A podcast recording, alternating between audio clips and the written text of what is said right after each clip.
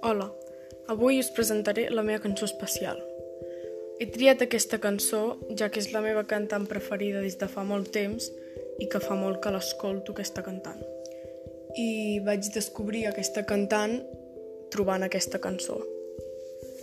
La cançó m'agrada molt perquè és en català i trobo que hi haurien d'haver-hi més cançons en català i perquè el ritme també em motiva molt i ara us posaré la cançó que es diu Independent i és de la Batial.